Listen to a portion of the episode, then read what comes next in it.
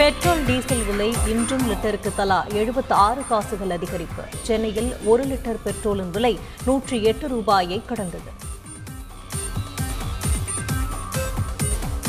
தமிழக பாஜக தலைவர் அண்ணாமலைக்கு வைப்பிரிவு பிரிவு பாதுகாப்பு வழங்க மத்திய உள்துறை அமைச்சகம் முடிவு.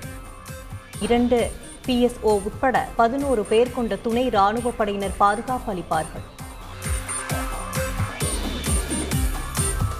புதியதாக கட்டப்பட்டுள்ள அண்ணா கலைஞர் அறிவாலயம் இன்று திறப்பு. முதலமைச்சர் ஸ்டாலின் திறந்து வைக்கிறார். டெல்லியில் திருவிழா கோலம்.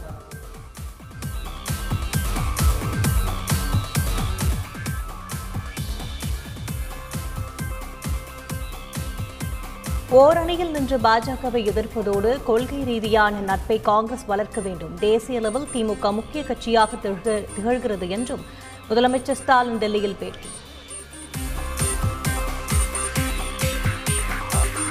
சென்னையில் இன்று நடைபெறுகிறது பாமக அவசர செயற்குழு கூட்டம். வன்னியர் இடஒதுக்கீடு தொடர்பான அடுத்த கட்ட நடவடிக்கை குறித்த ஆலோசனை. தமிழகத்தில் அடுத்த கல்வியாண்டுக்கான பள்ளிகள் ஜூன் பதிமூன்றாம் தேதி திறப்பு. மே மாதம் இறுதி வரை தேர்வுகள் நடைபெறும் என்றும் பள்ளிக் கல்வித்துறை தகவல். தமிழகத்தில் மாநகராட்சி நகராட்சி பேரூராட்சிகளில் சொத்து வரி அதிகரிப்பு. இருபத்தி ஐந்து முதல் நூற்று ஐம்பது சதவீதம் வரை உயர்த்தி அறிவிப்பு. அரசியல்வாதிகளுடன் போலீசார் கள்ளக்கூட்டு. உச்சநீதிமன்ற தலைமை நீதிபதி கடும் எச்சரிக்கை.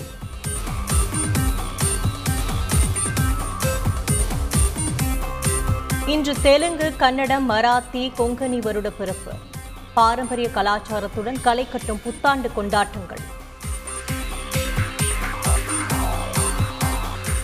உக்ரைன் ரஷ்யா இடையேயான பிரச்சினைக்கு அமைதி வழியில் தீர்வு காண இந்தியா முக்கிய பங்காற்ற தயார். ரஷ்ய வெளியுறவு அமைச்சரிடம் பிரதமர் மோடி உறுதி.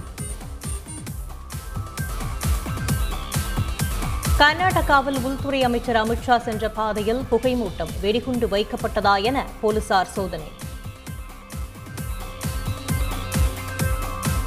கடும் பொருளாதார நெருக்கடிக்கு மத்தியில் போராட்டங்கள். அவசர நிலை பிரகடனத்தை அறிவித்தார் இலங்கை அதிபர்.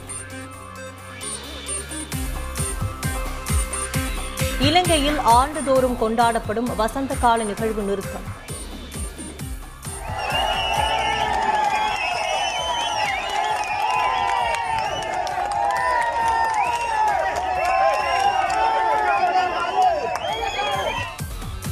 முதன் முறையாக நிறுத்தப்பட்டதால் பொதுமக்கள் வேதனை.